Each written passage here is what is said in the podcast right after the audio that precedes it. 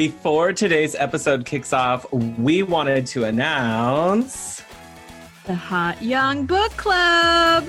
Woot! We are always wanting to learn and grow, so we are going to launch some bonus episodes as we discuss our first book, The Big Leap by Gay Hendricks. And since we're busy too, we are going to be breaking it down into bite sized chunks to read and discuss. And we would love it, love it, love it if you all would join us. Our first meeting will be August 7th, and we will link the book in the show notes. Can't wait to have you guys with us. Today, we're sitting down with designer Clara Jung of Banner Day Interiors. Clara shares how she transitioned the skills from her first career as an attorney into her successful design business.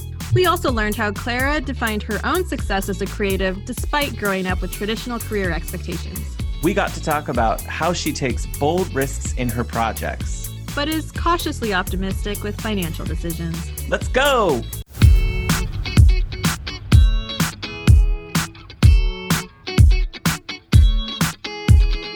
Hi, I'm Rebecca of Studio Plum. And I'm Sean of Renstead Interiors.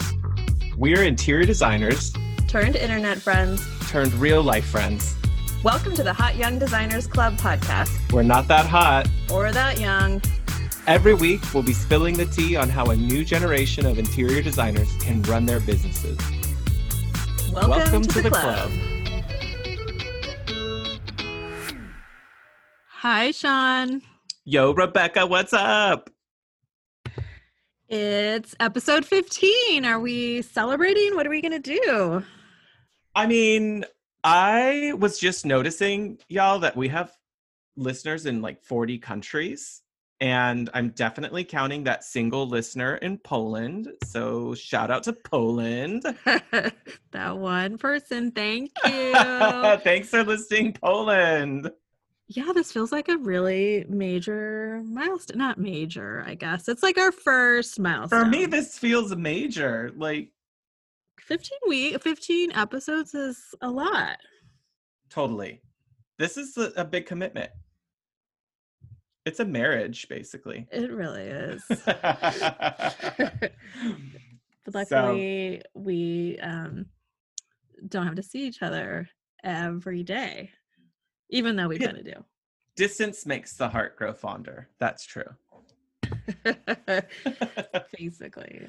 And speaking of distance, it helps me with our fizzle and sizzle of the week because yeah. people are all over in my fizzle of the week. The world of Instagram and social media is making me feel like I'm the only person who's being really good about social distancing and avoiding places because I am seeing a lot of people all over the interwebs posting about their glamour times vacations and going to like coronavirus hotspots. And it just makes me freaked out. And I don't like seeing that. And I kind of wish people would just stop posting it so this doesn't have to go on any longer. Like we need to bring a little more shame to the internet? A little bit because like I'm here with health workers in my household. I have an at-risk elder in my household. So I have to be super good. And like, I would love to be able to go do something. But the truth be told, if I were out doing something, like I'm seeing a lot of these people doing, I'm probably going to catch it. Right. So not everyone is, uh, there are a lot of people not wearing masks, is what I'm saying. A lot of y'all are out there. You're not wearing masks and you're like, oh, our state is okay. Well, it won't be for long if you're not doing it. Yeah, I went down this rabbit hole last night on one of my Facebook moms groups and there was a whole like fight about this on like the parks people are seeing a lot of families at. Yes. And so there's this debate about whether you should just mind your own business or if you should be like calling and reporting it. We all have PTSD but, from those Costco YouTube videos and crap. Yeah, and the overall arching theme that was kind of a good message was like, are you a we or a me person? Oh. And how you teach like that. our kids, like when because a lot of it is hard when your kid drives by the park, it is popping and yeah. you're like What we can't go. Mommy's Yeah, just making it up because we want to keep you cooped up in our house. Yes. So are basically are you a person who puts carts back at the grocery store or not? Right. so that's my fizzle is kind of trying to reconcile the the the world that's being presented online versus like the reality for a lot of us and then my sizzle is why the heck did everybody not tell me that i need to put oat milk in my coffee because I it's did tell you. amazing. Well i just started. I'm not an early bandwagoner i guess. Yeah i don't i don't do that very quickly but i didn't realize because i had been burned by how awful soy and almond milk taste in coffee. So i thought oh great here's another like watery substance i just throw in my coffee and it's going to make my really great coffee taste like crap. Or so like pea milk or yeah and this actually it's oat, just a bad oat milk oat milk i know pea milk bloop. um oat milk has been amazing it's a revelation it makes my good coffee taste just as good adds a nice little flavor to it and you know gotta be real as you get older real dairy milk is probably not the business anymore for some of us so Okay, and I told you about this in our real conversations, but I'm going to give you another plug for cold brew with cinnamon oat milk foam at Starbucks. i mean if i make it to a starbucks i will i just very Yes. rarely go to a starbucks but now that i'm an oat milk lover apparently it's a thing Yeah. So if you don't know, now you do. And for those of you who are out there who are like, oh, great, just another thing we made milk out of that's not really milk, please give it a shot. I waited too long and I'm I'm glad that I'm on board. Welcome. Welcome to the alternative milk lifestyle Exactly. that you can feel exactly. good about. Totally. What's on your list of fizzles and sizzles for the week? So my fizzle is my office. I moved into our formal living room last late last year and it's a good sized space but I'm just trying to like have too many make it work moments with the existing furniture. So I'm trying not to buy anything new really except for storage and nothing just fits.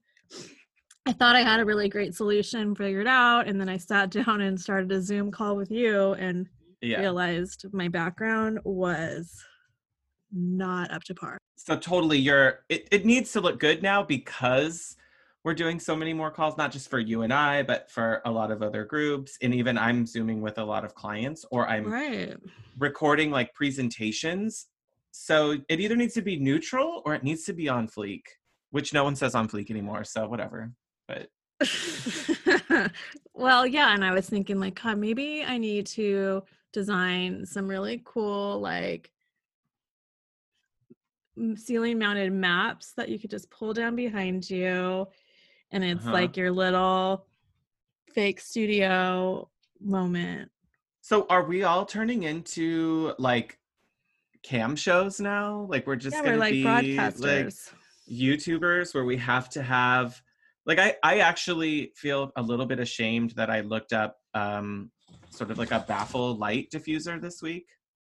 So apparently I need that. yeah, I feel like we need to build our own little home studios. It's That's what kinda it's weird. turning into. Yeah. I I mean whether I wanted it or not, that's what's happening. So I'm still working on that and I'm just frustrated and trying not to Sure. throw money at it. And then my sizzle is related to your fizzle. Kind of.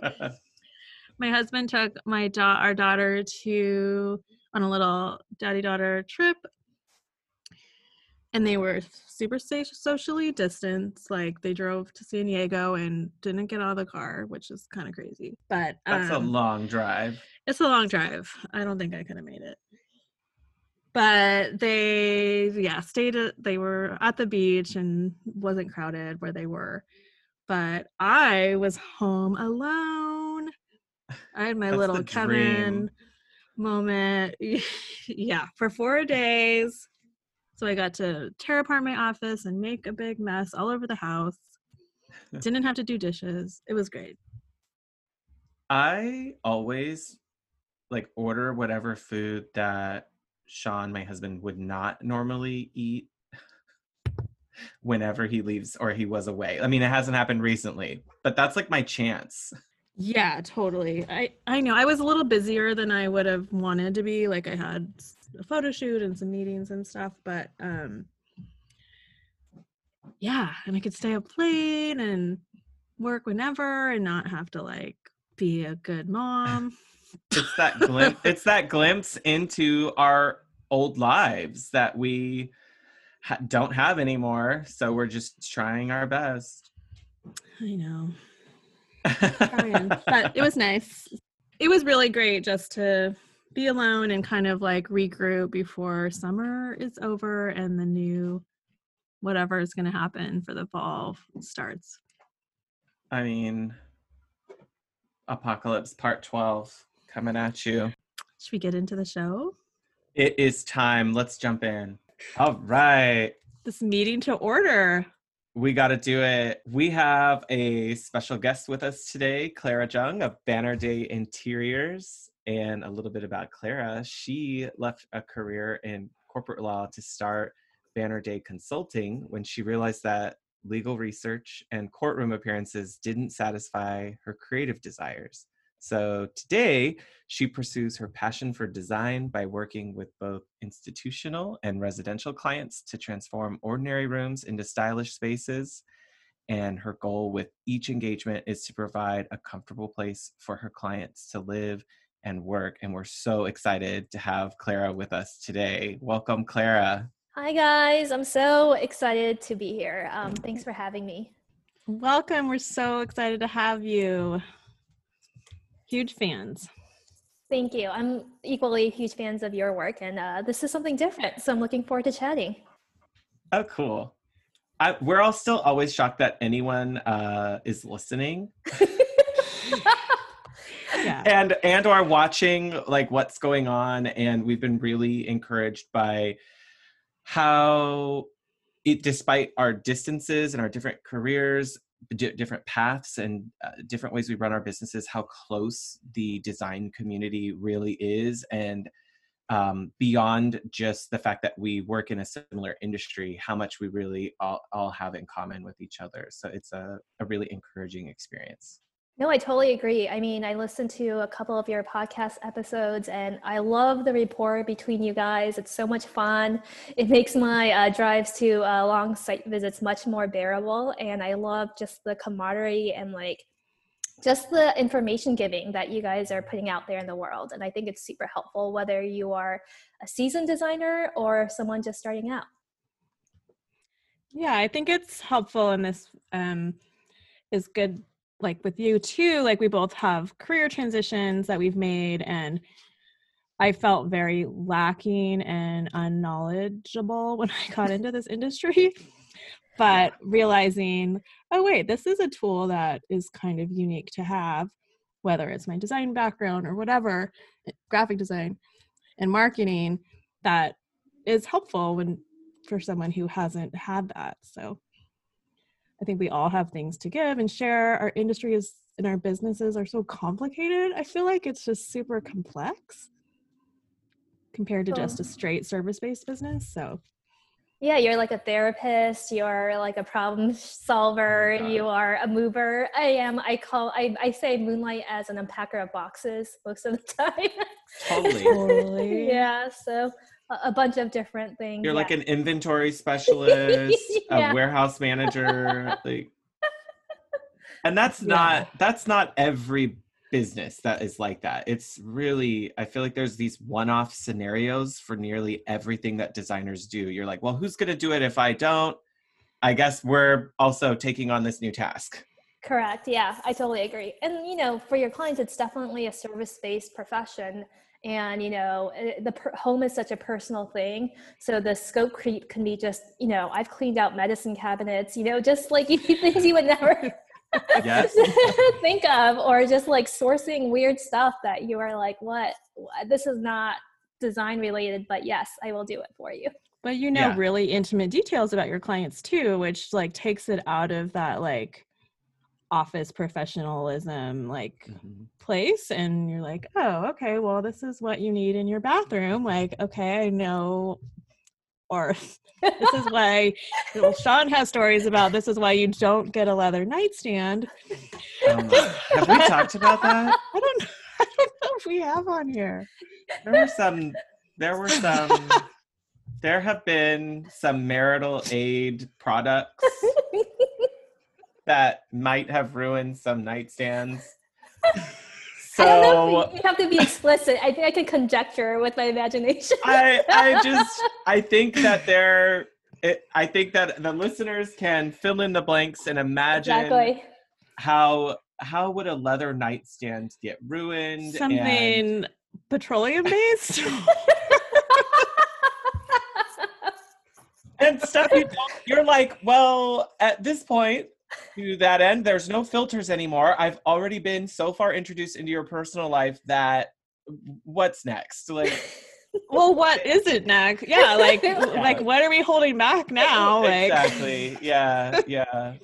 And that's yeah. why there are confidentiality clauses in my contract because I don't want them to worry about oh no, what's he out there talking about? Like, no, it doesn't need to yeah, there's no photos. on a podcast apparently. Um, but no names, no names. no names. No, not at all. But honestly, like that's not something I would have thought about. So it is good to know. Like that's like a major like functional aspect of gotta know. Gotta know. So that's yeah. It, I, I don't know if I'm gonna just... put it in my design questionnaire, but no.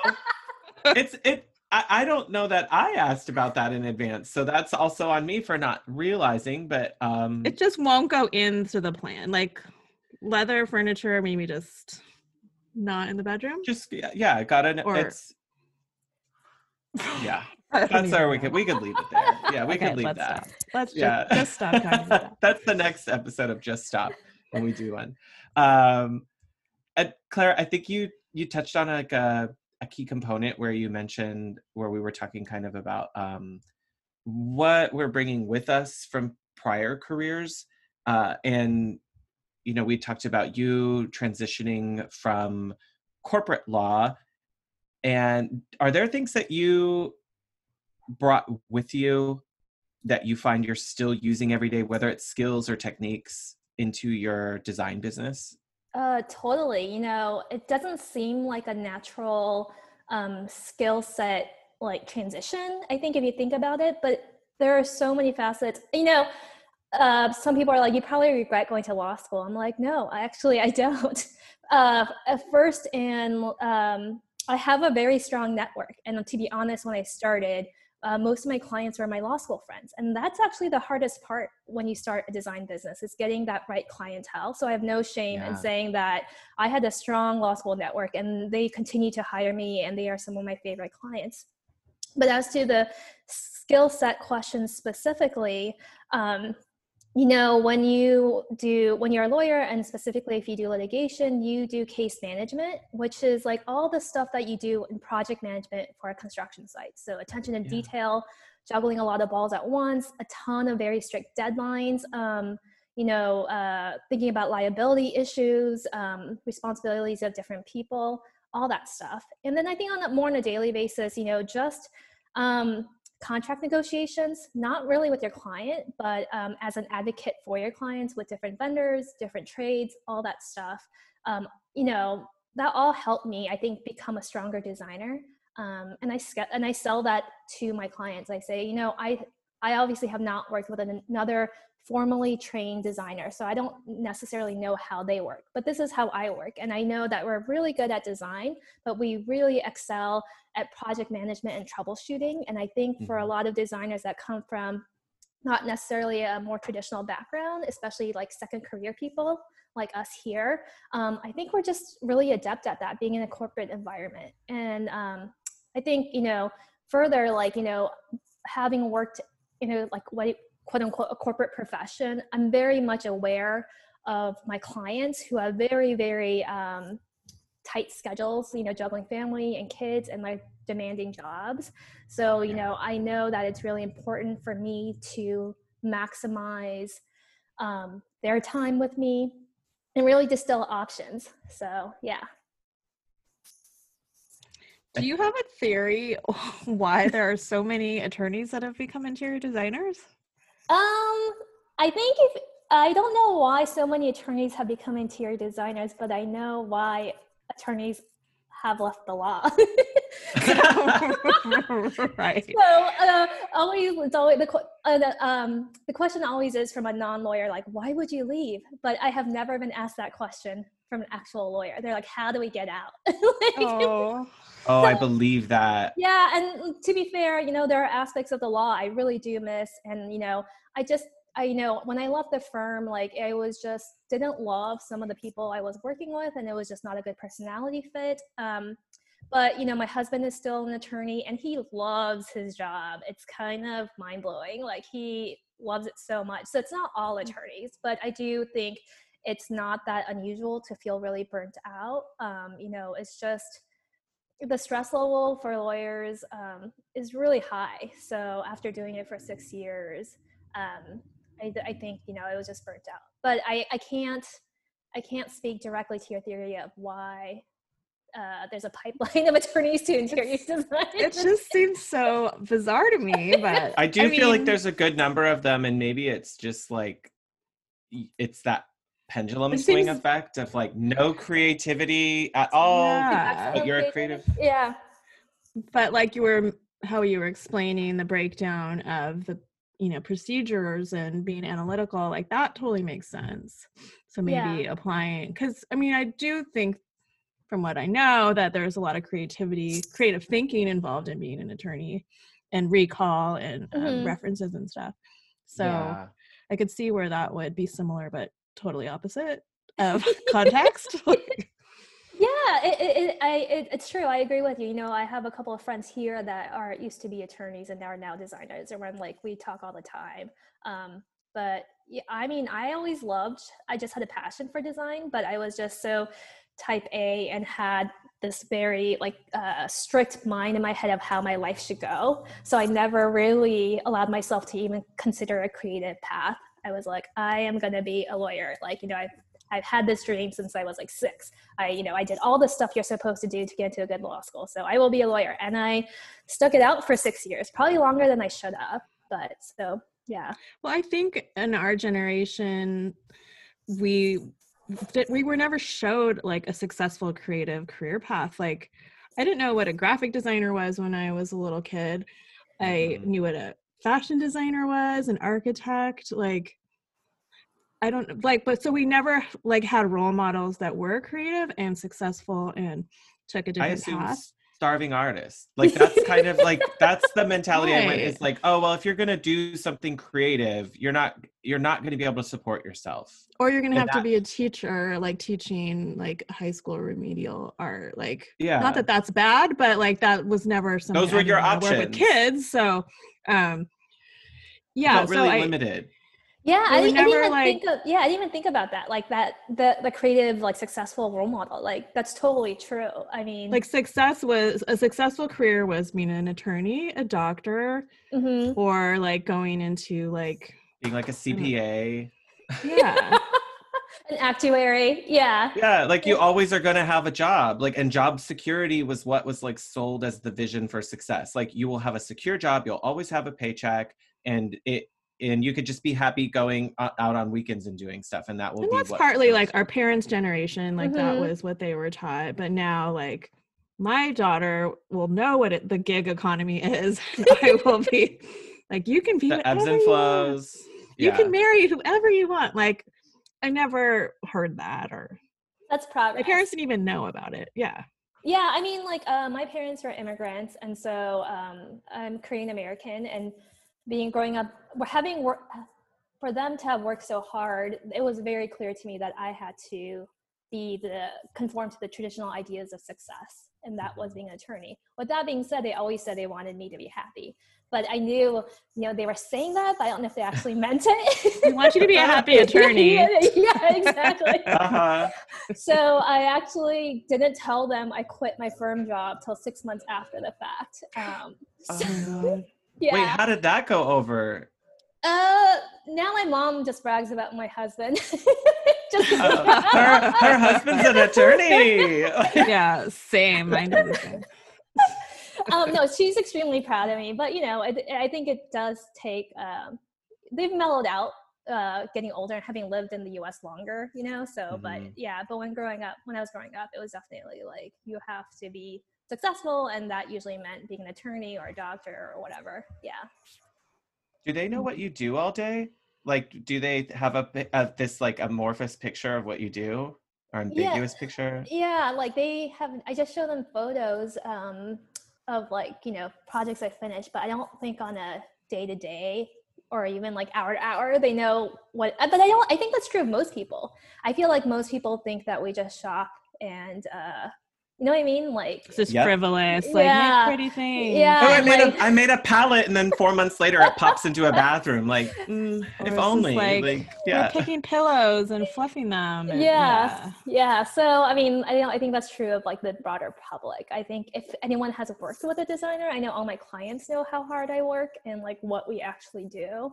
Um, I think I'm sure your clients feel the same way. So, yeah or yeah. anyone who hasn't undergone like a major renovation exactly yeah had that stress on their own shoulders those have been some of my better projects is where they clients have done yeah construction before on their own mm-hmm. and they're like mm-hmm. we can't do this alone we can't do this again it was so awful and we didn't keep up with everything and we made bad choices and then they totally get why it helps to have like you said an advocate someone on their side someone who can keep their project moving quickly and trust in the overall picture still coming together it's it it's almost better if they have tried to do it on their own no i totally agree with you because they appreciate that you are handling everything they don't want to handle and like the decision fatigue and everything else so i yeah. i totally agree I think that's our real value add is mm-hmm. it's just the time and energy that they can then use on other things or if they don't have it to begin with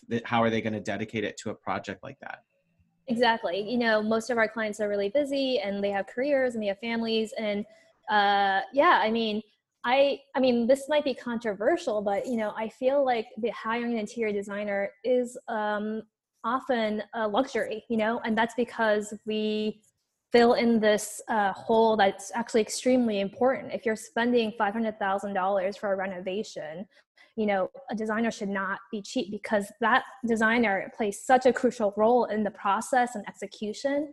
Um, yeah. so that's kind of my philosophy. Just part of the number.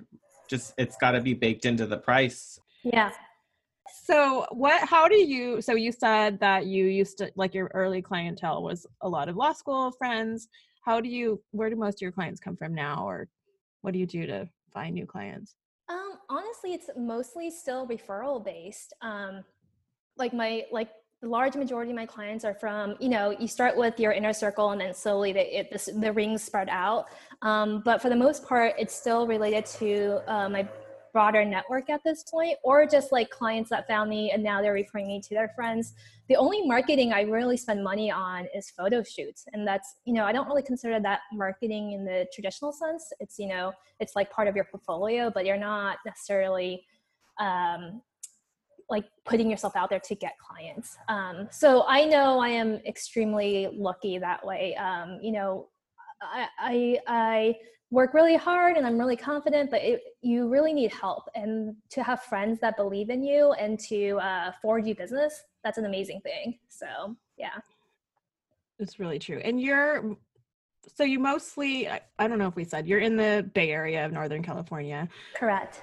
Are you in Oakland? I'm in Berkeley, uh, oh, about uh, yeah, like a quarter mile away from the boundary of Oakland and Berkeley. So I went to uh, Cal for undergrad, and it's kind of like coming home. I grew up in Los Angeles. Ah. hey. Yay! and then OC. Yeah, I'm a Valley girl myself. Um, I don't know if you can tell by the inflection in my uh, voice, but yeah. I know. I think we all have it um, but I love the Bay Area. So I don't, I mean, there are pros and cons like anywhere else, but yeah. And I love Northern California. So you, I saw recently that you had a client though in the UK, right? Like, yeah, that was a lot. How's that work? Yeah, it was just a law school friend, and you know, sourcing was kind of a challenge. But you know, I like I knew I knew I needed a client that was kind of easygoing and just I could like you know understand what they were what their goals were, and it worked out fabulously. Um, again, I have a I think you know knock on wood inspections are happening right now, but I have another law school friend who just uh, purchased a home in um, I think upstate New York or a country house in Connecticut. I can't remember where it was, but it's like a farmhouse. So, you know, dream project. Oh right? my God. so, um, yeah, that's exciting. And you'll do it all completely virtually, probably? Well, or? I mean, do I say this publicly? I am willing to risk COVID, uh, wear a mask, and go out there to install, which I think is totally appropriate. Uh, but we will see how it all works out. But I think, um, I don't know if this is too off, off topic, but in the Bay Area, especially, and in New York, I think people are fleeing kind of the more congested urban areas and focusing yeah. on vacation homes. Um, the Tahoe real estate market here is insane right now. It's crazy. Um, so, uh, um, yeah. So I, I or they're moving here. I have a consultation really? today. So I'm in Sacramento. So I have yeah. a consultation today um, with someone who just left the Bay, and they like their jobs are fully remote now. So they're like, okay, we need a bigger yard, a bigger house, a pool. Yeah. A pool. Yeah. yeah. I mean, that could you could that could be your niche, like just like taking like fleeing San Franciscans into Sacramento. refugees, refugees from the Bay, Bay Area refugees. Yeah, it's like happening keep... here though too. People are yeah, going like out to Lake Arrowhead, and yeah. they're trying to get away Wait. from the city for as long as they possibly can. Mm-hmm. Yeah, but I it's mean, cost I yeah. had a, I have a client in Tahoe that they just bought a vacation home, and I was happened to be there when they were installing the cable, and the guy's like, I don't know, this could take two hours to come online. There are so many people here now working that our system is so slow. Mm-hmm. Uh, like these little mountain communities can't you can't hang with the bandwidth, literally. Tech employees, like no, they cannot. Literally, they yeah. don't. Yeah, they can't keep up with that. Yeah, it's, I mean, you know, that's like one of the repercussions of COVID that I wasn't anticipating, like more, I guess, vacation homes, so to speak, from former clients. Um, and then, like, like you said, like because the area, like a lot of my clients are tech workers. Um, another thing I did not anticipate from COVID was that since a lot of tech companies are allowing their employees to work remotely, at least till the end of the year, if not forever, a lot of my clients are like working elsewhere, like renting a house somewhere else. Um, and then we are just like going in and renovating for the next four to five months. Um, so I find oh, that wow. So it's like their workhouse. Uh, what do you mean? No, so it's like they're you're, they're you're renovating of, their main home. Exactly, and they're oh, going to like um, they're going to like Tahoe or Sea Ranch or I even see. somewhere further because before they would have to commute in, and that wasn't really an option. But now at this point, um, they, since they can work remotely without issue, they're taking that as an opportunity. Like, let's um, get it done because I'm not going to have to live in it. Exactly. And I know that's like Great. sounds really privileged, but it's just, I think I'm just stating a fact and it's kind of the nature yeah. of the Bay Area that we haven't. I mean, yeah, I think that's, it's just one of those things I have, I did not anticipate when COVID hit because I, yeah. I almost threw, threw up when I heard about shelter in place. so, yeah. Yeah. I have projects on hold because they have kids it. like Rebecca, you're teaching your daughter at home and they're like yeah we're not doing that bathroom or kitchen right now like i can't go there's nowhere to escape to exactly mm-hmm. it's crazy well or they're just like i'm over it i mean so from the decor side like yes. people are like get this done like we need a staycation vibe here because like we're not going anywhere yeah and yeah. like any like discretionary income that might have been to travel or eat out or exactly like we're getting a new sofa that's just right. Which totally makes up. sense. If you have like a dysfunctional space and now you've been stuck in it for three and a half, four months, it just doesn't get it doesn't age well. You know? Right. yeah, it's not going to get much better. No, no, yeah. Um, I think this is like the. It'd probably be good to make sure our listeners understand like the beginning of why we wanted to talk with you, and it. So we have to like go through a journey, everyone, of like months ago um, Rebecca, I don't know if Rebecca knows this, but Rebecca does know that I am a frequenter of sliding into people's DMs on yes. Instagram. and it's like that's how we met. You're great at it, yeah. It's like I'm just like so over. I'm for anyone who's listening, if you are having it's called the Sir just... slide, and that's that's why we're all here today. Like I just we wouldn't have met. To, I need I to need, talk to people. I have I need to, a glass of wine to tears to that. yeah. I just I I asked you a question about uh, I think it was like a fireclay tile install was that like the beginning of the situation and I had been following along most for you for a long time because I just I'm fascinated by your designs and we want to ask you some more questions about that too but um I asked you a question about a tile install and you were really helpful and so a super appreciative of that thank you because I know it takes time to do that and it I, it's not lost on me how valuable our time is and to be able to like have any free space is a miracle some days for us so to even catch that magic window where you had the time is greatly appreciated so thank you. And the second follow up to that was we were observing you moving into a new office space, like right when shelter in place was hitting its peak in San Francisco. Yeah, um, I guess let me speak to the um, how you slid into my DMs. This is how this is how old I am. Like I opened the inbox and like I press it and there's an audio recording of you talking. And I was like, wait, you can do that? I guess I'm just like old. and I was like, this is so weird. But um, I loved it. And I think we, I like responded pretty much immediately and we talked. Yeah. I, I was ho- hopefully able to answer some questions. But yeah. I think, yeah, I think, you know, your podcast exemplifies how open you are with like, you know, your knowledge. And I always try to be. And I, I really appreciated because I knew you, you know, you had commented on my posts and stuff. I, although I don't know if we really like talked to each other uh, via DM before, but I like that you made the effort to like start building a, a friendship, which I think is super important. So um, mm-hmm. I never take that for granted. But yes, I did uh, sign my new office lease on March 1st, and I think shelter in place happened like March 7th. So, um, no. Yeah, so for the first two years, I worked out of my home like many other people. And then um, years like three to six, I worked out of a tiny office, split, split rent with another designer, and my rent was $500. So it was like nothing.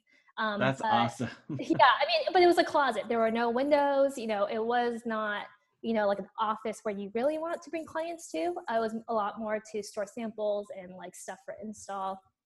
And then I made the big leap of like, okay, year six, I'm ready. Um, you know, I try, I've tried to keep my overhead low, but it was actually unsustainable with the amount of people we had on our team and having no natural light in your office is uh, is a challenge as a designer and depressing yeah it's super yes. depressing yeah it was like being back at uh in michigan in the wintertime so i was just like no thank you and so i signed my lease march 1st i i bet incorrectly on COVID. I just thought it might be something that was passing or it wouldn't impact us much. And mm-hmm. I was completely wrong. And so I did panic. Um, I am a fairly risk adverse person, um, having been a lawyer.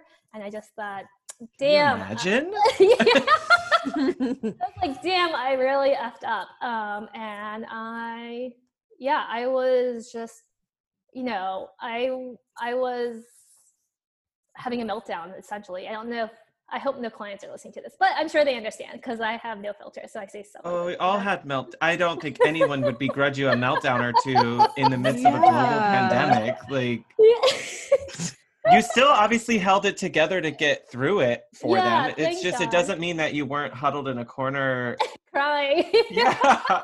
or just drinking bottle after bottle of rosé. yeah um, so you know, I have you know my own team, but I have a broader team of like contractors and trades that I work with.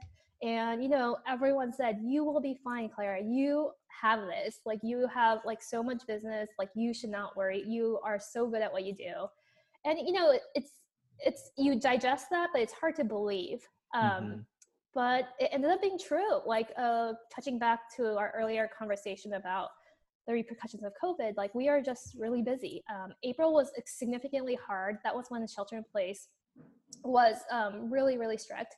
And when May 1st, when I think it was around May 1st in the Bay Area, where they um, relaxed restrictions for construction, kind of like the floodgates opened for us. So we had like uh, projects that had been on hold for a month and a half to two months, but then like we had talked about, people that are just so tired of their homes and wanted things done like ASAP. Um, so I mean, I, I I think about it and I was like, hey, I could have like you know wait a little bit longer, probably negotiated a more favorable rate or whatever. But honestly, you know, I don't really try to focus on that. You know, I'm just thankful to have an office where I can come and work and not be in my house um, and just somewhere different and spread out. Um, so, yeah, um, sometimes, you know, things look bleak, but it all kind of works out. I, I know that it probably was frightening to, yeah. to step into that and then to think, oh gosh, like are, is there a way out of this lease? How do I do this? Totally. I thought of all of those things, and as a lawyer, like I was just like, yeah, there, like there was no real way, and I knew like if I tried to break the lease, she would ha- be able to basically charge me rent until she was able to release it, and that was not gonna, you know, be really feasible. Obviously, yeah. um, it wasn't really the money. I mean, I mean, this is like an industry podcast, but I had enough money to cover myself for about a year and a half, you know, for the rent, but it was right. a five year lease. And so I just didn't know um, how long this was going to ha- go on for. And just a yeah. little bit of background I graduated law school in 2009, the Great Recession, and it was it was extremely hard. Um, I still have PTSD from that. Like it was just like I don't know if you guys remember, but we had just graduated. You know, my job offer got deferred. Um, Sam's job offer also got deferred. Uh, we had just moved to San Francisco. We had I had a mountain of law school debt. You know, I think 300k. Um, it's like how do you pay that off? Um, yeah. And when you go into law school, you're guaranteed a six-figure salary and all these promises, and no one anticipates uh, the Great Recession. So kind yeah. of like when when COVID hit and shelter in place hit, I was just kind of like it threw me back to that moment. Sorry, yeah. this is so depressing, but yeah. No, but this is like if anyone out there is listening and thinking about an office space, I mean, yeah, like how do you prepare? What do you consider, you know, it's mm-hmm. it's a cautionary tale, but it's also an encouraging part of the story that there still are paths forward. Totally. I think, you know, um you can't anticipate a global pa- pandemic like you said you know so it's just i but i had enough funds to last me for around two years and so um i think i think you know you you i am always very conservative about my overhead and so i always think that you know when you're like not so established i don't know what the established age is i don't know if it's under 10 years or what it is but i i, I would recommend being uh, fiscally conservative as much as you can um, yeah. but people have different philosophies to that. You know, some people choose to spend a ton of money on marketing, and maybe that is fruitful for you. Maybe that is how you get your clients. But I think mm-hmm. you know you have to just really reflect and see what feels right in your gut for your business. Um, so that's my advice. And you're not having um, any of your team on site in your office with you now. Um, no, we take turns. We have I have one designer who is like we decided we're in each other's bubbles just because we spend so much so much time together. Mm-hmm. So her and I are in the office sometimes together. Um, and we do our office is big enough that we can have clients come in um, eight feet or six feet apart and then present that way. But honestly, often um, we just try to do it at their homes outside on the patio or something like that, which try mm-hmm. to keep it safe. Yeah. Yeah it's just like the new world. Yeah. I've, I've had to drop off like presentation trays mm-hmm. and then I'm leaving them on the porch and I'm like, all right, tonight is our Zoom meeting and we're going to go over it. And if it, if it just keeps them comfortable and feeling safe and then the same for me, it's just what we've got to do but it's it definitely requires a savviness in the client to be able to adapt and understand and i i can appreciate that for me. A lot of my clients are in sort of this like 35 to 45 age bracket where there's a comfortable level of technology of adapting quickly to different programs or mm-hmm. applications mm-hmm. whether they're using they've used them at work or they've gotten comfortable with things it's I think it does definitely now you need clients to be pretty adaptable and to be really upfront with like what's the process going to look like and i don't think anybody's going to want to go back to all in-person interactions i i kind of feel like people like a lot of this stuff now you think so? like the hybrid model yeah like a blended model of oh well i could do a quick zoom session during my lunch at work if i had to and then that way i don't have to do That's an true. evening session and like i don't have to drive out to you know the west side of los angeles Mhm. at 3 p.m you know which is like the it, The worst. I know.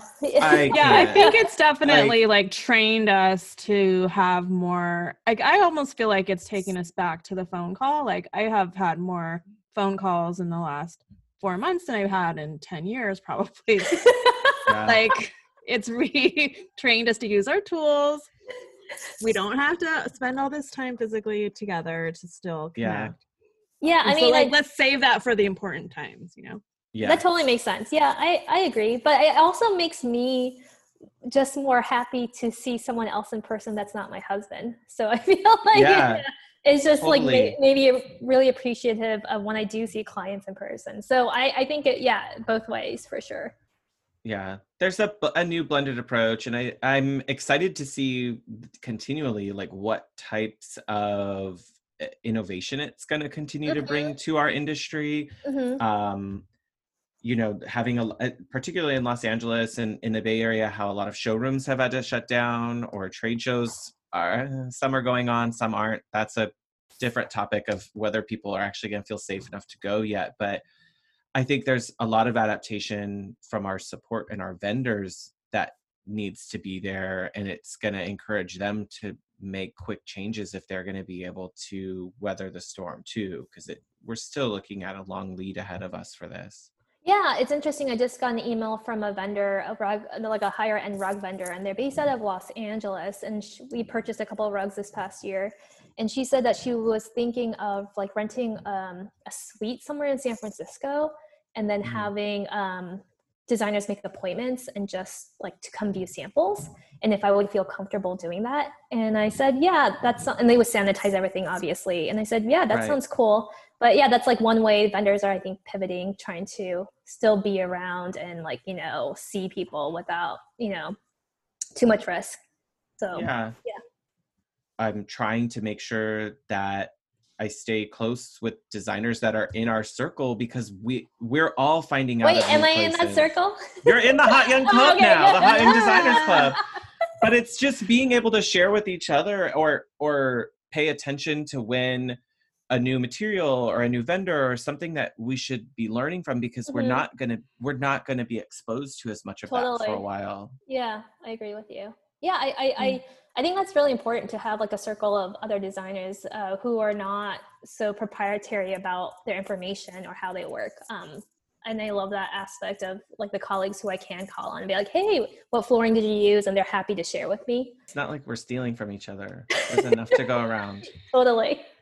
Yeah, and even like I mean, Sean and I aren't in the same market, but um, we have like a little pod of designers that we share and talk to like every day, kind of now. Yeah, one of them is in my text same or area. Marco Polos or whatever, we're Yeah. always someone is connected with someone about, oh wait, what about this? And it keeps it's coming so back. helpful. So yeah, anyone listening that does not have that network, like I think it started with Facebook groups, right? Mhm. Like, and that's how I think. I mean, I'm still kind of popping in and on out on there, but if you can kind of cultivate this relationship, get that Surha slide going. Um, It doesn't hurt to ask somebody. And I mean, we're all coming from different places where, yeah, they may not be in a space where they have the capacity to be able to help too much, but just Mhm. slowly you building. try like because like Jeannie McDonald kind of said the same thing. Like she has a group of core designers that she Yeah. can be really um, transparent with, and it's helped me personally and my business so much having Mhm. like trusted advisors and especially Yeah. right now. Yeah, I mean, I like how we talk about everything from like fees, like uh, like billing rates, and just how you structure your team and how much they pay their team, stuff like that. That really isn't even on like you know some Facebook groups like that open transparency because you know it's confidential, you know it's only amongst like five or six people. Um, Yeah. and yeah i think it's pretty awesome I, I think like the i think the key is not to just like which i have had happen to me is just like ping me having never talked to me just like start asking me like for a copy of my contract or like all that God. stuff Oh my god. yeah. yeah. it's like and don't go in with yeah with the intention of like trying to get like you know with the intention of trying to retrieve something from you because i'm not into that like you know i i feel like we're all here like to develop friendships and like professional relationships so i feel like that's really important like how you frame your Yeah. approach to say another designer or someone else in the industry Yeah, and you can just slowly like cultivate it. Like Sean and I have talked about this before. Like we met through DMs on Instagram and then like slowly started chatting Mhm. more. Then we had like our first Zoom date oh cute Before Vegas Market. before Vegas. oh, so we decided to both try to we try, decided to try to meet up at Vegas. I Market saw in that photo of you guys. I think it's on the website. And I was like, Oh I my recognize God, we that. Met. Yeah, and so like it was like this weird like friend dating thing that I haven't done like I don't know. It helped having a goal of going somewhere where we are going to meet up, but Mhm. Yeah. And you had an out. Like it's not like we were sharing a room in Vegas. Like you Right. you could clearly be like, "Oh, I'm sorry I missed you. I'm already at market. Oh, I'm going to be over here." And then, "Oops, I didn't see you." Like there's a there's a way to Yeah. slide around it if you were like, "Oh, it's not really a, if This- this isn't going to be someone I want to be around all day." Like you no, but it out was of destiny, and now you guys are doing a podcast together. yeah. yeah, now we're like COVID. We're in a COVID pod through Zoom. Yeah, this is Marco our Polo. it's a long distance relationship. Um, we're making it work.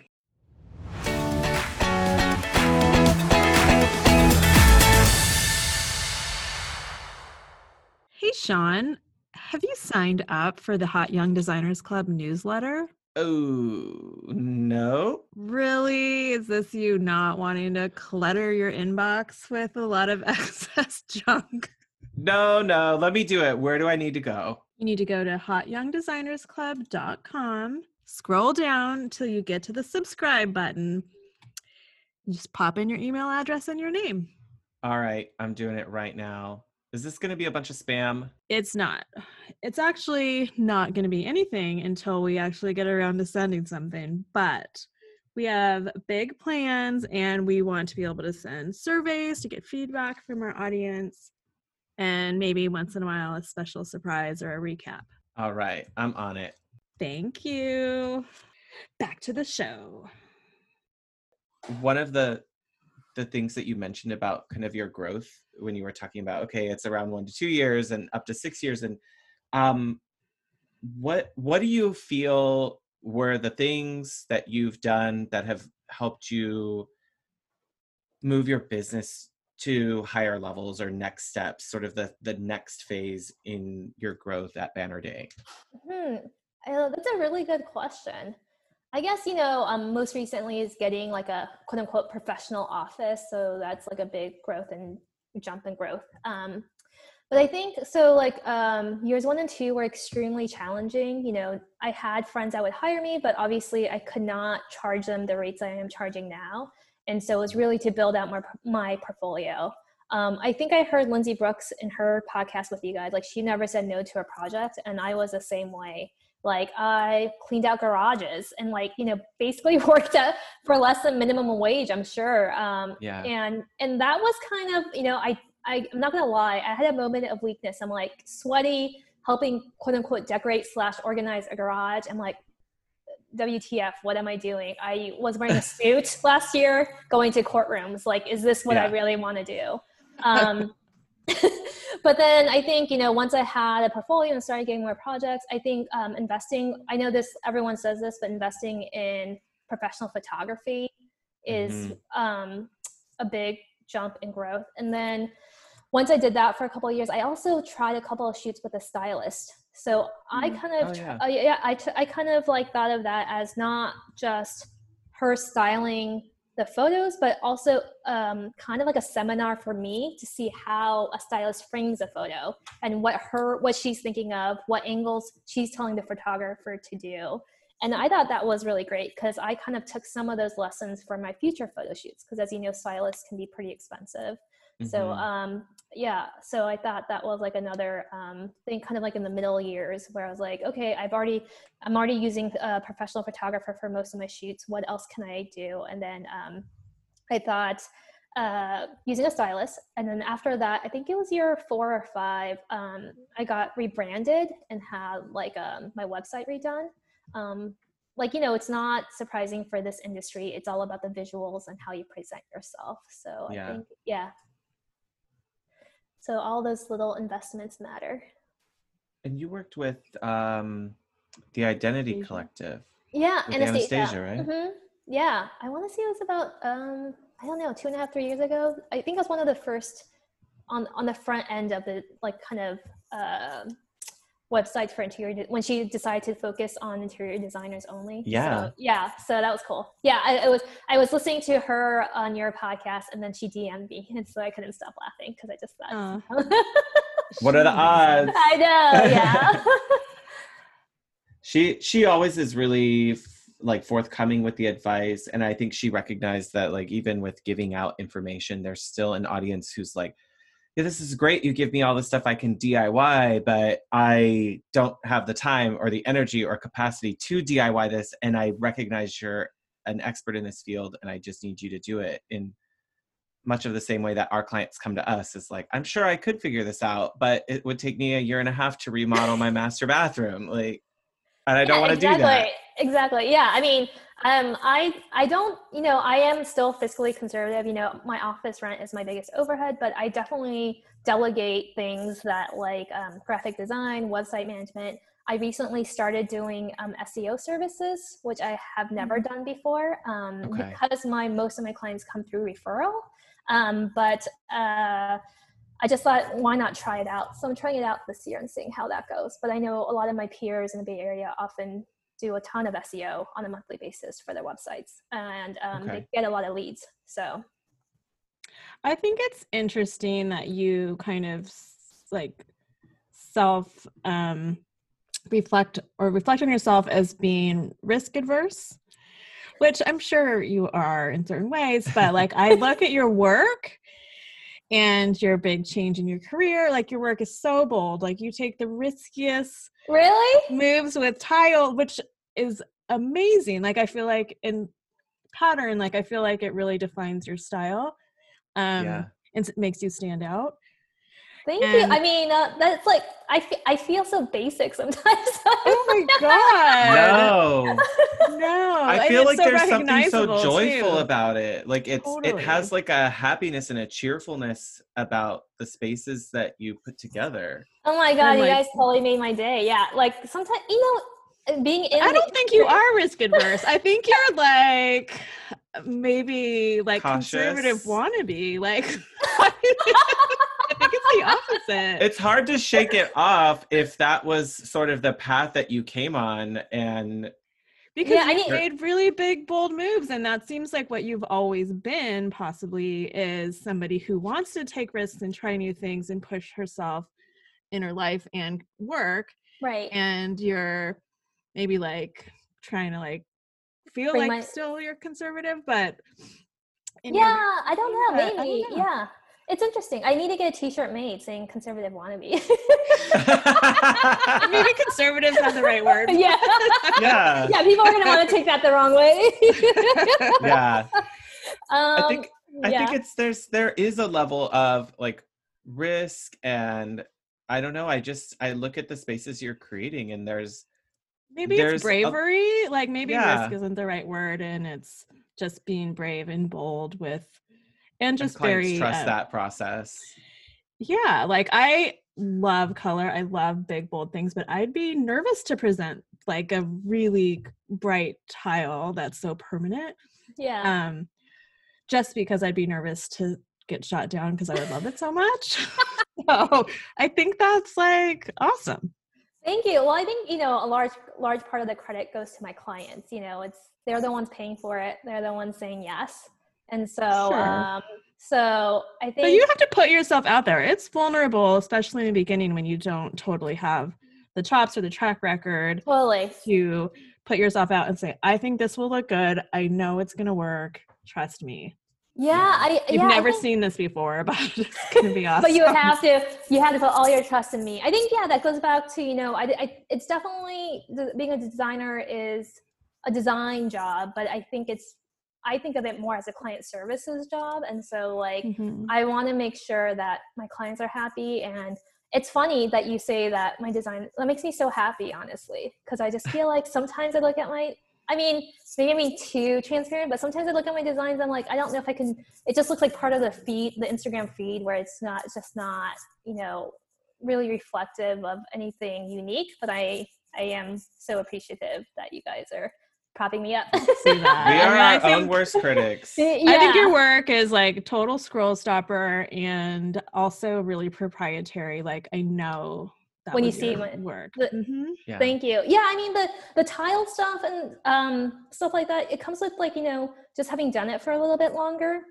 But I have to Mm. say, I think you know I had a client. Um, she was like one of my earlier clients, and she had like a lot of. She was like very bold and like you know loved color, and she's like, show me more, show me more. She wanted more, and so uh, she kind of built my confidence. Like I know when something works. So if you give me the opportunity to say you can do whatever you want, um, and just like present it to me, then that's just like really freeing. You know what I mean? So Amazing. yeah, yeah. So that's It's liberating. it is liberating. I mean, yeah. I mean, that's why you hope that you get clients that are a good fit, right? Yes. Yeah. I had a uh, the client I'm actually the one I was at the a site visit for this morning was one who started saying, "Well, it's our bathroom, so we should, uh, you know, we're thinking it'd be very Scandinavian, like a lot of, it probably a lot of neutral, but we're okay with that." And then I I haven't I don't think I've presented anything of it in my Instagram or anything yet, but we're doing like this, like orange sherbet color tile now. What? Like it's it's that's it's going to be fantastic and i'm really really psyched to see it all done because i think it's just going to look beautiful and it's going to have such a different energy but still relaxing it's still going to be beautiful Yep. um and i'm so great i'm i haven't even seen it yet and i'm already grateful that they are taking that risk and Mhm. that they they were the ones who were like actually we like this is beautiful seeing it with some neutral ideas but we i think we really want to see it go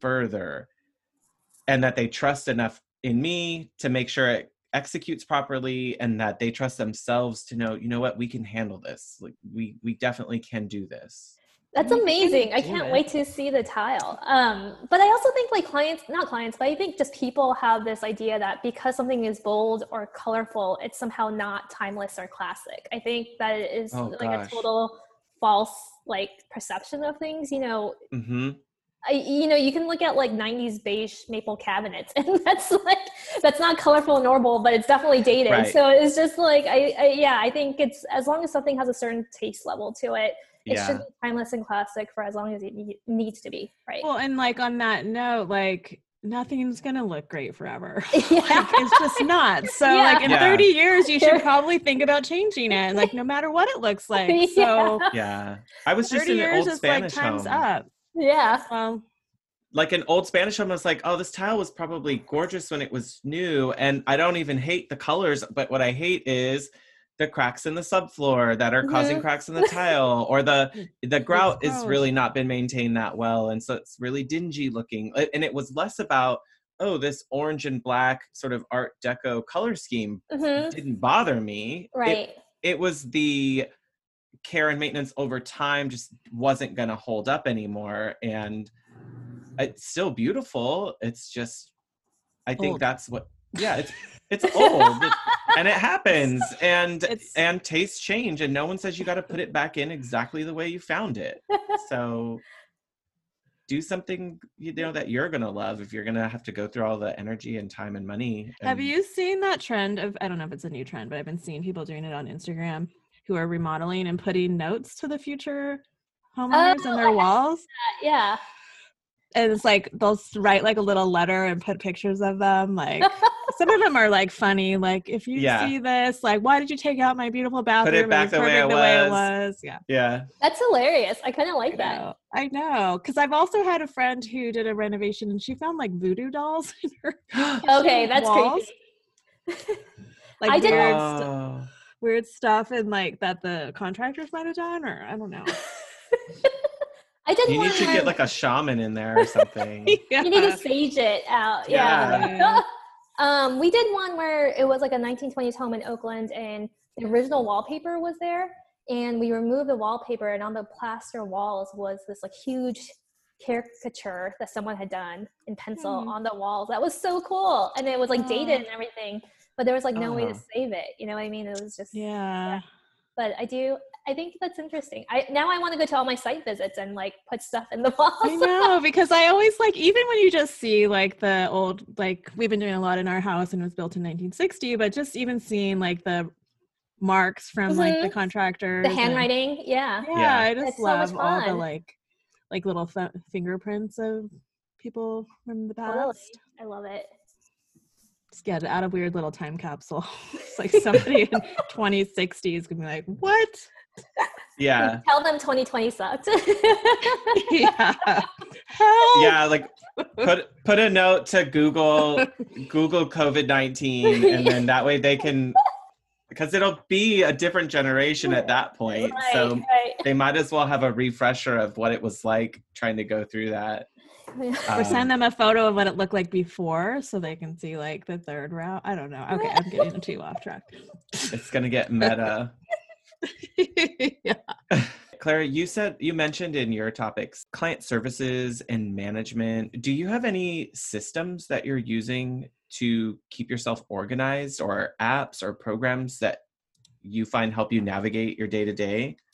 Um, yeah, I mean, I, I don't think, uh, sadly, I don't know if I have anything that is like something that most people haven't heard of, but for our team, uh, so that's the Banner Day team, we use Asana to keep tracks, Mhm. track of t- tasks, I want to say.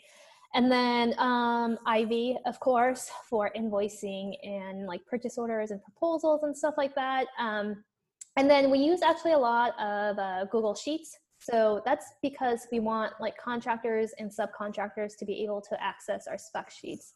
And so we Yeah. find that Google Sheets are like most like most people get it. we try Yeah. to like yeah. Universal. And it's always Yeah. up to date if Yeah. you've if you've published it, you don't have to worry about, oh wait, what version did I send them exactly last? exactly yeah so uh, but for like spec sheets we usually uh, this is a lesson i guess a s- small lesson but we only have one person who's allowed to edit because then like then you know what you're like so if you have two people editing a cell based or info you don't know you're not necessarily notified of what those updates are so we just have Mhm. one person be in charge like the author Smart. of that spec sheet and we don't let clients change anything um, we don't let contractors change anything. We just have like one of our junior designers change stuff. So then by the time that she's changing something, everyone on the team and the clients know that this change is happening, if that makes sense. Um, Yeah. And then um, I think that's it. Sorry, I mean, I I am not the most tech forward. I do I don't like uh, using a ton of different programs. So um, and then we use Slack for our designer masterminds group, and um, I'm just learning how to use it. So I've heard really good fun. things about Slack. yeah, yeah. So I uh, don't I haven't used it. Oh, okay, good. I'm not alone. I always feel like an No. old dinosaur. I'm like, I don't know uh, what. This No, is. Rebecca's probably introduced me to more apps and programs than I would like normally. an app a day. Like really? yeah. she she I was using Acuity app a before I day met makes you her, crazy. but like my Acuity integration, so clients can get on my calendar if they need to, Huh?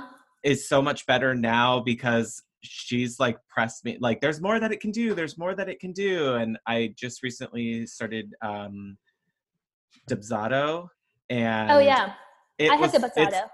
it was already like so much easier than the process that I was using with these like spreadsheets for stuff and Uh-huh. then sending it and then getting it back and then getting signatures. It's just like I waited too I probably waited too long and I knew that, but it's just it's slowly about making it smoother and easier for Mhm. myself to have free time and I Mhm. but I'm not I don't need more programs. Yeah, Like- exactly.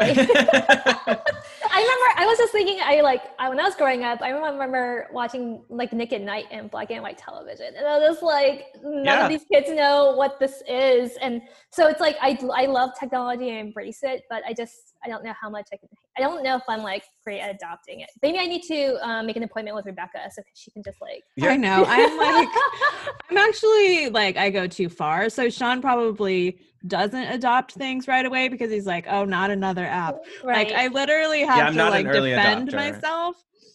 I have to defend my need for a new app. I haven't even told you that I started using Evernote again. I can't. I'm not an early adopter. I'm usually not going to be a first round person on something. I've really got to be sold Same like boat. the why yeah. and the how it's You're like what's in it for me. Yeah, I've got there's the what's in it for me has to be there. I've got to know why. I need to see examples. Otherwise, I like don't trust it because Mhm. I feel like we're constantly being sold to. And but you're at the like Claire, you're at the tech epicenter, being in the Bay Area. Like yeah. So should I be hanging hang my head in shame? no no not at all but like there's everybody's there so you are like probably hearing about all sorts of upstart types of things that you're like okay like let me know if you're still in business in six months like right. there's all these new ideas out there I mean, there is like, I mean, I'm like, I'm not if I don't work at a hedge fund or you know a VC firm, so I don't know like the new and upcoming companies. But I do have a lot of clients that work at um, tech firms, and you know what's funny is that like we, for the most part, most clients are not. I kind of, you know, I know there's this new trend of like uh, integrating technology into the home and like what can you do like via Bluetooth and via voice. And I was like, oh, do I have to learn up on this? But honestly, like 99% of my clients don't care to have it or are not interested, which I find kind of fascinating. I mean, I don't, I'm more old school too. So, you know, I totally get it. But um, like, you know, the most tech forward things we've done are like Lutron, you know, motorized shades and maybe a couple of like uh, Bluetooth um, light switches. But I think, um, yeah, I don't know. I, sh- I guess I should survey my, my clients more, but uh, it's not as tech forward as you would think as far as integrating that into uh, yeah the home design. I think audio is about the only thing that i've consistently had brought up like in southern california a lot of Mhm. indoor outdoor and people are like okay i need my outdoor speakers to be able to create different zones or play everything throughout the entertaining spaces Uh-huh. and that all needs to coordinate and usually by then it's like an av subcontractor Mhm. because i'm not i'm not doing that or yep. Specking it so i don't have to learn it or same thing with alarm like alarm systems like i don't have to know that i just know i got to get them in there for stuff before the walls are closed up for different sensors or whatever so Mhm. i don't I, I just have to rely on their expertise because i don't i don't have room in my head to remember all that Leave the Wi-Fi details somewhere else. enabled. Yeah, yeah, yeah. let them do their job and just tell me where a switch needs to be, and I'll make it look good. And I'll make sure this I'll make sure the switch is in a logical place, not the easiest place for it to be, but like the space where, from a human perspective, like where does your hand want to reach for that switch when you walk through the door? And that's that's my job. So Not like behind an open door. yeah, or or just like you don't even think like when you're walking into spaces and a lot of like three-way switch switches it's important to think of like where's the opposite side to this switch like will it be near where you want it to be when you're gonna or are you gonna have to go out of your way to do it and does it make sense like that's a lot of our job i feel like when we're walking through sites is this just doesn't make sense and i think it's a trigger word for a lot of my clients I mean, you don't want to be the designer where the project is complete and someone else walks in and they're like, "Where's the light switch? Who is Uh-huh. the designer? Like what?" yeah. so- yeah how did they miss that and you're like oh that's like the one thing. that now you don't want to hire me because of one yeah and it probably would be yeah yeah it's it's funny. But going back to what you were saying earlier about tech you know it's funny like i think um like rebecca said earlier we do so many phone calls especially with contractors and subs. So it's actually more old school because you know they you kind of have to work with them and they are not in front of a computer all day and they like you know it's hard for them to respond to emails. And i've just learned that you know sometimes it's like a thousand times faster to just pick up the phone and be like hey what's up? you know? Completely Definitely. They might. Yeah, I know. This industry is a weird mix of pretty old school um, and the tech that's coming in. I had a kind of a pseudo internship and they still ran their business with triplicate forms. Like yes. their POs were in triplicate and it wor- has worked for her for 35 years and she's not changing. Actually, and it actually was kind of like a good way for me to understand like okay, the yellow sheet like it's like the like now I understand what a PO does and when a converts to an invoice. Like it's literally the things. Yeah. Going in. All the, the steps are in it. Yeah. Mm-hmm. I like that. Converted to digital. Yeah. But she knew where every penny was when in her business. So that's amazing. Yeah. Kudos for that because I don't have time for filling out stuff half the time. I oh. I really I'm a very prolific note taker Mm-hmm. Um, they're not always really organized, but that's my biggest holdover from my like banking career was uh-huh. documentation, uh-huh. having things mm-hmm. written down, remembering who said it, when they said it, where yes. we were, who else was there. Mm-hmm. Like it that's just like part of my process now. So every time I walk in, it's either on my notes on my phone where I'm like it's it's shared to my drive so I can get it on my laptop or my phone or invite others to look at it um, or I have a, my physical notes and it's just like really thorough. So I can go back and go, nope, on this day we talked about this, we Amazing. were here. Yeah. And we're gonna get that fixed because that's we've already talked about it. It's already I done. recorded it. no, I'm, I'm not, a, I'm not opposed to that one day of just being like, okay, site meeting is starting, click, we start recording, and then that yeah. way it's just not forgotten. And other they play this back access. for you.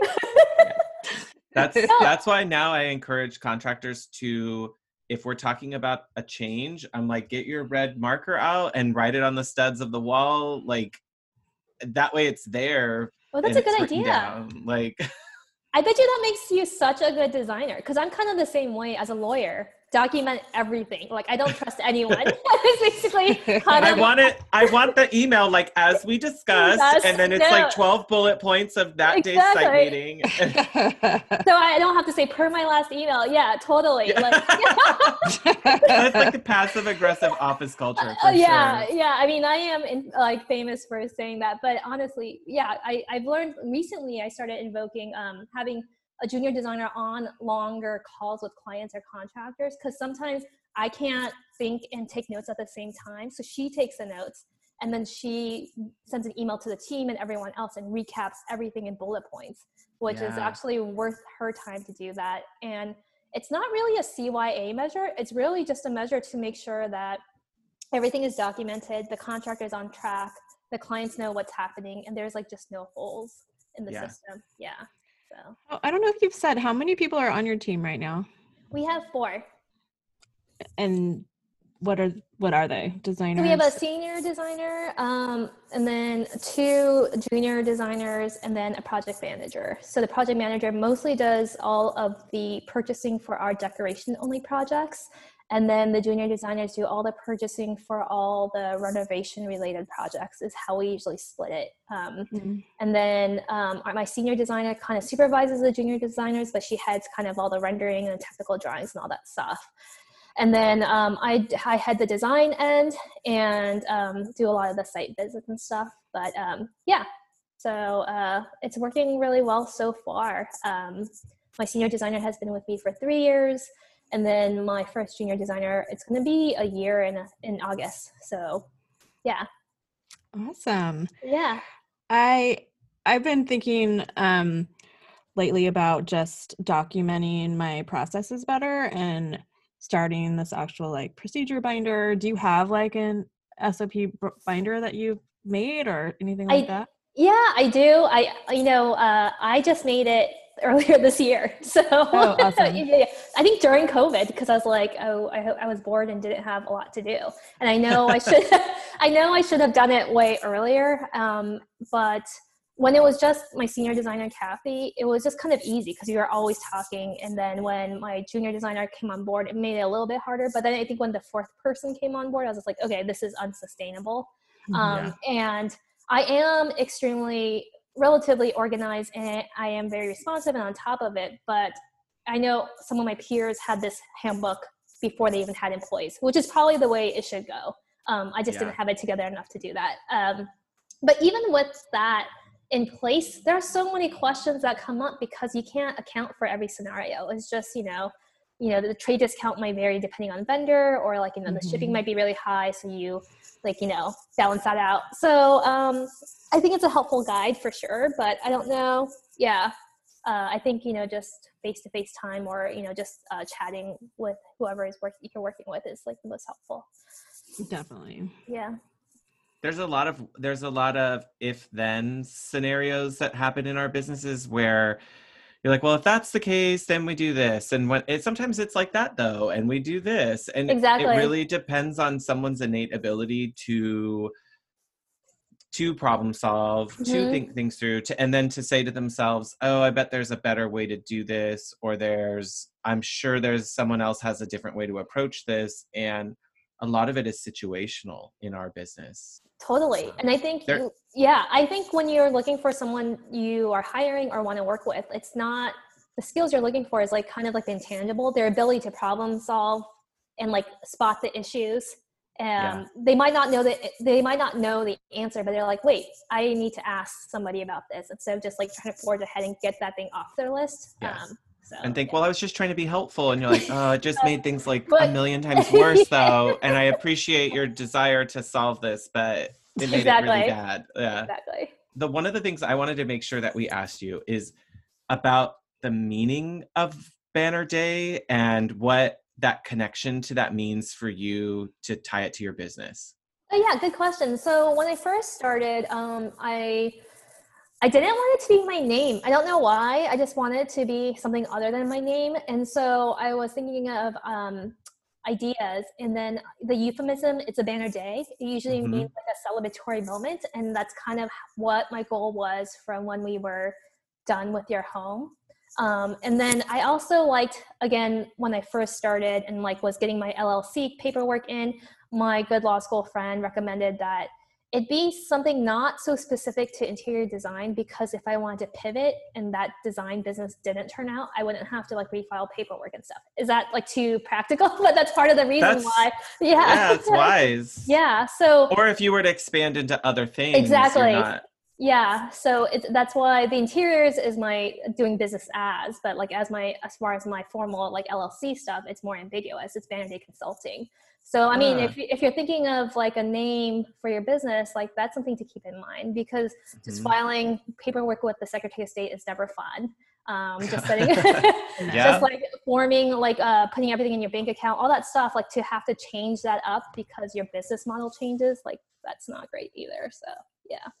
That's really smart. That's good advice. But also it it's kind of connects back to your designs like we were saying before where there's this level of like joy and happiness in them Mhm. that you can see in your portfolio. Full circle. Thank you, Sean. Yeah. Totally on brand. I know. I'm so glad you could join us today, Clara. I really appreciate it. Thanks so much. I had a great time. Um, yeah, a really fun way to spend um, a Friday afternoon. Cool. Yeah. Okay, well now you're now it's time for you to pop that bottle of wine. I think it's Yeah, I mean, it's calling my name like 10 feet away from me. as we speak. it's a banner day. Exactly. Bef- before you go, can you tell our listeners how they can find you? Uh, sure. Um, so am, am I talking about, well, I guess my website is uh, bannerdaysf.com. And then um, my Instagram handle is Banner Day Interiors. And if you are, you know, just starting out or even like, you know, I don't know, wherever you are in your career, feel free to ping me. I'm always happy to talk to other designers and broaden my network. So. Oh, you're just opening the floodgates right there. Here they come. That's, that's so generous. That's awesome. Now you're in the club. Yay! yeah. yeah, just one quick aside. When Sean asked me to be on it, I haven't, I had yet to hear um, an episode, and I was like, I don't think I'm, I'm the right fit. I'm not hot nor young, so. but I I've never heard the like jingle or the preface, so I thought that was Yeah, yeah. Yeah, there's We're some just- irony involved. we're all just figuring out our. We're new all hot and young. That's what Yeah. it is. We're all hot and young, and we At just heart. we we just come into it at different stages, and uh, I'm really I'm excited. I I think that it's more about finding ways to be, help each other eh, you know with support and with good intentions and we've been really stoked to see the community of designers that have come together at all different stages of their careers so um, we can't wait to share um, this interview with them Yay! So many uh, Yay. hearts. Thank you so much, Clara. Thanks, guys. Bye.